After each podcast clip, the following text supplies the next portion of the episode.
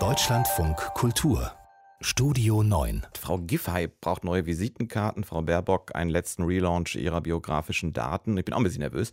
Mein Lebenslauf umfasst 27 Seiten und das ist so, wie wenn ich rede. Es ist so viel, merkt keiner mehr, wenn da zwischendurch was nicht stimmt, aber man weiß es nicht. Kathi Obermann lacht schon im Hintergrund. Sie ist heute Morgen Redakteurin. Kathi, hast du denn deinen Lebenslauf auf hübsch schon gestellt? Du meinst getuned? Nee, ich meine so ein bisschen, also so ein bisschen, dass man die Essenz dann doch, also aufgebrezelt halt. Nein, tatsächlich steht in meinem Lebenslauf zumindest bei den offiziell überprüfbaren Daten, also Zeugnisse und sowas, nichts Verfängliches oder Falsches drin. Geprahlt habe ich eigentlich immer nur mit meinen Hobbys, also immer passend zum Arbeitgeber, bei dem ich mich beworben habe.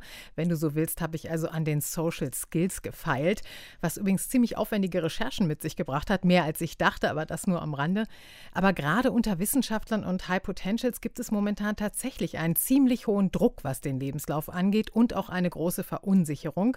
Passend dazu haben sich die Kolleginnen Christine Watti und Emily Thomay von Lakonisch Elegant ihren aktuellen Podcast mit dem Thema Lebensläufe vorgenommen. Ein kleiner Appetizer. Und eingeladen haben wir Amrei Bar. Sie ist Philosophin und du forscht auch an der Uni Düsseldorf. Hallo Amrei. Hallo. Äh, wir haben uns natürlich auch deinen Lebenslauf angeguckt und der ist ja total lückenlos. da haben wir uns gedacht, hm, an welcher Stelle hast du da denn vielleicht ein bisschen geschummelt?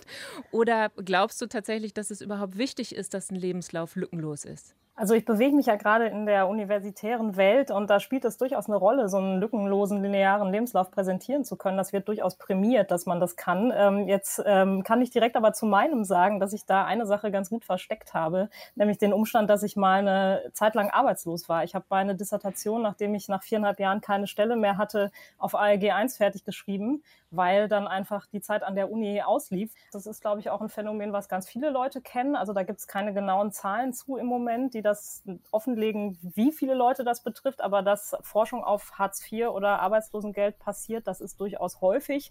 Ja, und auch so ein typisches Fake-Moment, ne? das alle wissen, aber es wird dann trotzdem auf dem im Word-Dokument sieht es erstmal ganz gut aus. Und wie ja auch alle wissen, werden die meisten Informationen aus Lebensläufen von Personalern nicht so richtig gegengecheckt. Ja, es sei denn, man macht dann irgendwann doch mal politisch Karriere. Das sollte man natürlich bereits bei der Doktorarbeit im Auge haben und vielleicht sogar schon bei den ersten Schülerpraktika in Brüssel bedenken. Denn wie sich Vertrauensverlust bei Umfragen auswirkt, sprich, was als getuned entlarvte Biografien anrichten können, das konnte man gestern Abend ja sehr eindrucksvoll sehen. Annalena Baerbock hat bei ARD-Umfragen massiv an Zustimmung verloren. Auf die Frage, ob sie bei einer Direktwahl als Kanzlerin gewollt ist, gingen ihr 12 Prozentpunkte Zustimmung verloren. Das ist ehrlich gesagt desaströs. Aber ehrlich gesagt interessiere ich mich jetzt gerade ein bisschen mehr für dich als für Annalena Baerbock. Ich frage mich, welches Hobby du angegeben hast, um hier in der Frühsendung zu landen. Also bei mir war es mittelalterliches Latein. Was war bei, bei, mir war es ähm, äh, Trabrennen. Okay, das lasse ich so stehen. Der Podcast lakonisch elegant, der sich auch mit Lebensläufen beschäftigt. Die neue Ausgabe ist ab heute überall da zu finden, wo man halt Podcasts findet.